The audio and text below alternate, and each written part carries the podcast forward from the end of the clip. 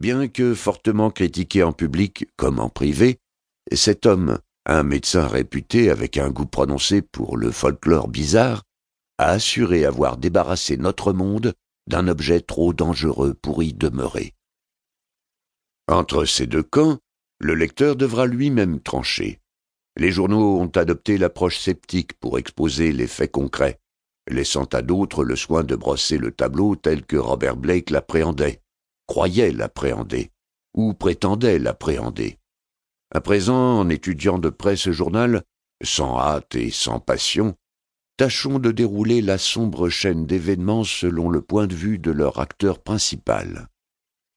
Le jeune Blake revint à Providence au cours de l'hiver 1934-1935 et s'installa au dernier étage d'une vénérable demeure située au milieu d'un terrain gazonné donnant sur College Street, au sommet de la colline à l'est, non loin du campus universitaire de Brown, et derrière le bâtiment en marbre de la bibliothèque John Hay.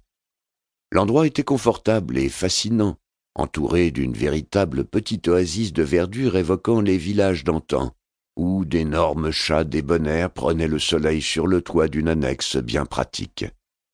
La maison géorgienne de forme carrée comportait un lanterneau, une porte classique décorée de motifs en éventail, des fenêtres à petits carreaux et toutes les caractéristiques des constructions du début du XIXe siècle. À l'intérieur, on trouvait des portes à six panneaux, des parquets à large latte, un escalier courbe de style colonial, des manteaux de cheminée blancs de style baroque, et, sur l'arrière, un ensemble de pièces situées trois marches plus bas que le reste. Le bureau de Blake, une grande pièce d'angle exposée sud-ouest, donnait d'un côté sur le jardin devant la maison tandis qu'à l'ouest, les fenêtres devant l'une desquelles il avait installé son espace de travail offraient depuis le sommet de la colline une vue splendide de la ville basse, avec son étendue de toit et les magnifiques couchers de soleil qui enflammaient l'horizon derrière eux. Au loin, on apercevait les pentes mauves de la campagne sauvage. Un peu avant, à quelques trois kilomètres, s'élevait la bosse fantomatique de Federal Hill, tout hérissé de toitures enchevêtrées et de flèches dont les silhouettes ondulaient mystérieusement dans le lointain et prenaient des formes fantasmagoriques quand les fumées urbaines les enveloppaient de leurs tourbillons. Blake éprouvait alors la curieuse impression de contempler un monde inexploré, éthéré, qui, comme en rêve, s'évanouirait peut-être, ou peut-être pas, si jamais il voulait le rejoindre et y pénétrer. Ayant pris des dispositions pour faire transporter de son domicile précédent l'essentiel de sa bibliothèque, Blake acheta du mobilier ancien convenant au style de son appartement, et entreprit d'écrire et de peindre. Il vivait seul et s'occupait lui-même de son peu de ménage. Son atelier se situait au nord, dans une pièce sous le toit où les fenêtres du lanterneau fournissaient une lumière parfaite. Au cours de ce premier hiver, il produisit cinq de ses nouvelles les plus connues.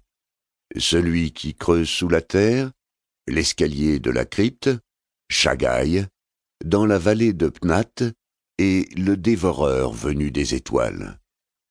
Il peignait aussi sept toiles, des études de monstres inhumains innommés, ainsi que des paysages extraterrestres, profondément différents de ceux de notre Terre.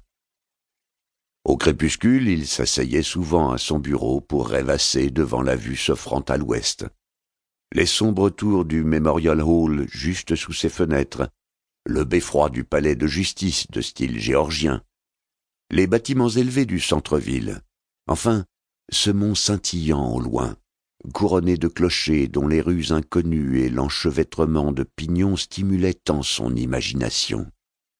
Ses quelques connaissances en ville lui avaient appris que ce distant flanc de la colline était un grand quartier italien, bien que la plupart des maisons là-bas aient été construites à l'origine par des Yankees et des Irlandais.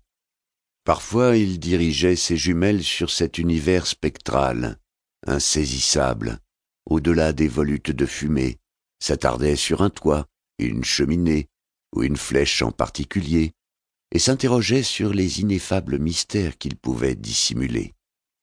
Même avec l'aide des jumelles, Fédéral Hill conservait son caractère irréductiblement étranger.